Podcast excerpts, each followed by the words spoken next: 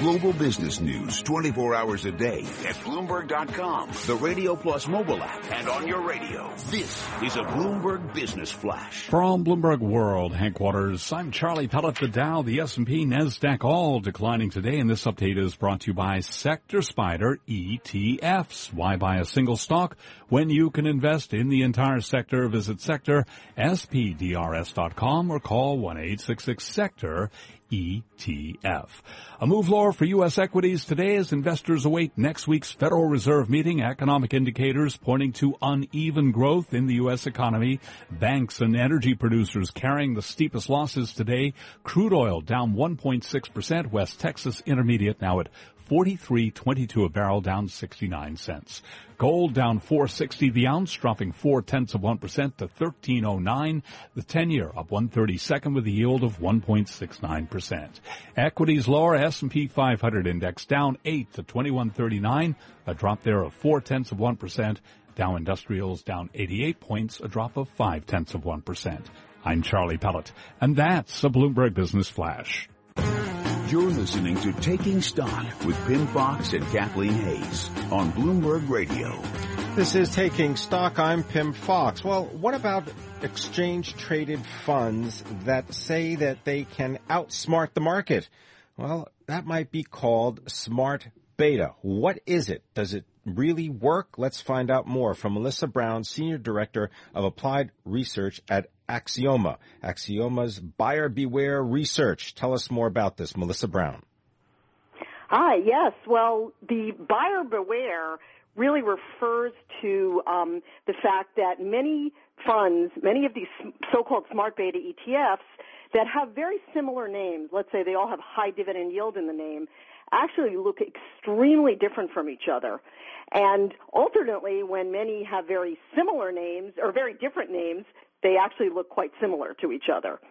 So you really need to dig a little deeper into the, what's driving the returns in the fund to really understand if you're getting something that's the same or different. Certainly, certainly sounds to sounds like it makes a perfect sense. But I wonder if you could describe what is beta and what is smart beta when it comes to exchange traded funds.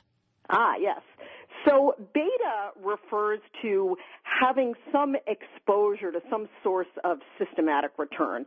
In other words, if you think that stocks that are cheaper are going to outperform stocks that are more expensive, in other words, value stocks should do well, then um, a, a stock's how a stock looks in terms of its value score or its exposure um, that is what its beta is, its sensitivity to the movement in that factor.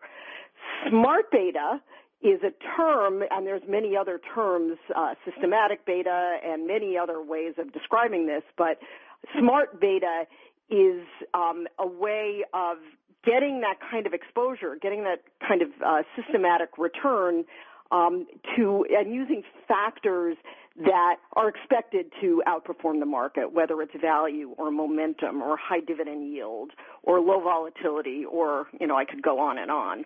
There are many different categories, but those all kind of generally fall into this idea of smart beta. Would, would it also would, would it, another def not, not, another but an additional uh, uh, definition of this would it be uh, invest an investment strategy that puts the emphasis on the use of alternative index construction rules rather than more traditional uh, market-based indices like uh, market capitalization or or market price. I mean, doesn't that kind of it emphasizes capturing these factors or inefficiencies and then turning them into rules in ways that people can understand?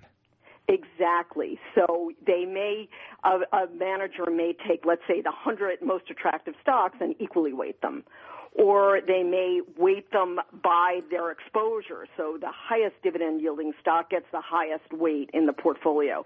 So there's a, there are a number of different ways um, that you can weight them that are at your as you said, was absolutely right, going to move them away from the index. They're, they're going to look very different, even if they have the same names that weighting scheme in and of itself is going to make them look very different. Why are they attractive now? Well, They are, um, th- first of all, many of these types of portfolios have actually outperformed broader major market indices. So that's, that's one reason. So they have that, the performance wind at their backs. Uh, another reason is that um, I think personally that you put smart in the name of something, and it at least attracts people's attention, whether um, you know whether in fact it's smart or not. Right, full full marks for marketing. Yes, exactly, exactly. And in fact, what a lot of these funds do um, are no different from what a lot of quantitatively driven or systematic managers have done for years and years and years. Uh, they've just kind of relabeled it and repackaged it into an ETF format, which does make it easier to buy and sell. Makes it easier to buy and sell and would ostensibly make these products less expensive when compared to those managers you just described, or is that inaccurate? Yes, no, no. Usually uh, ETFs, these smart beta ETFs, are less expensive. They because they're so rules based. You know, the rules are set up and they can just run. You don't really need a manager sifting through the stocks that you might be buying and selling, for example. So they certainly can be cheaper, and um, and to some extent deliver a similar return except for that you don't have that manager sifting through uh, the stocks that, that are being bought and sold to see if maybe you don't necessarily want to buy this one or that one. Melissa, w- without uh, without pushing you to endorse or, or, or in any way co- uh, comment upon performance, could you just give us an example of one of these smart beta ETFs and how they work? Um, yeah, so uh, one of the ones that we've done a recent study on are high dividend yield, and we've we looked at a number of different flavors of high dividend yield. Um, some are uh, what's really interesting is is their differences. So some are very heavily weighted in the energy sector, for example. Some may be much more heavily weighted in utilities. Some are much more evenly distributed across different kinds of sectors. Um, so, uh, but the thing they have in common is they all have high dividend yields, but they get to that dividend yield in a different way. So that would be kind of one example of the type of fund that might be put under the label of smart beta. Thank you very much. Melissa Brown, Senior Director of Applied Research at Axioma, telling us about their buyer beware research when it comes to smart beta ETFs. Thank you for listening to Taking Stock. I'm Pimm Fox, and this is Bloomberg.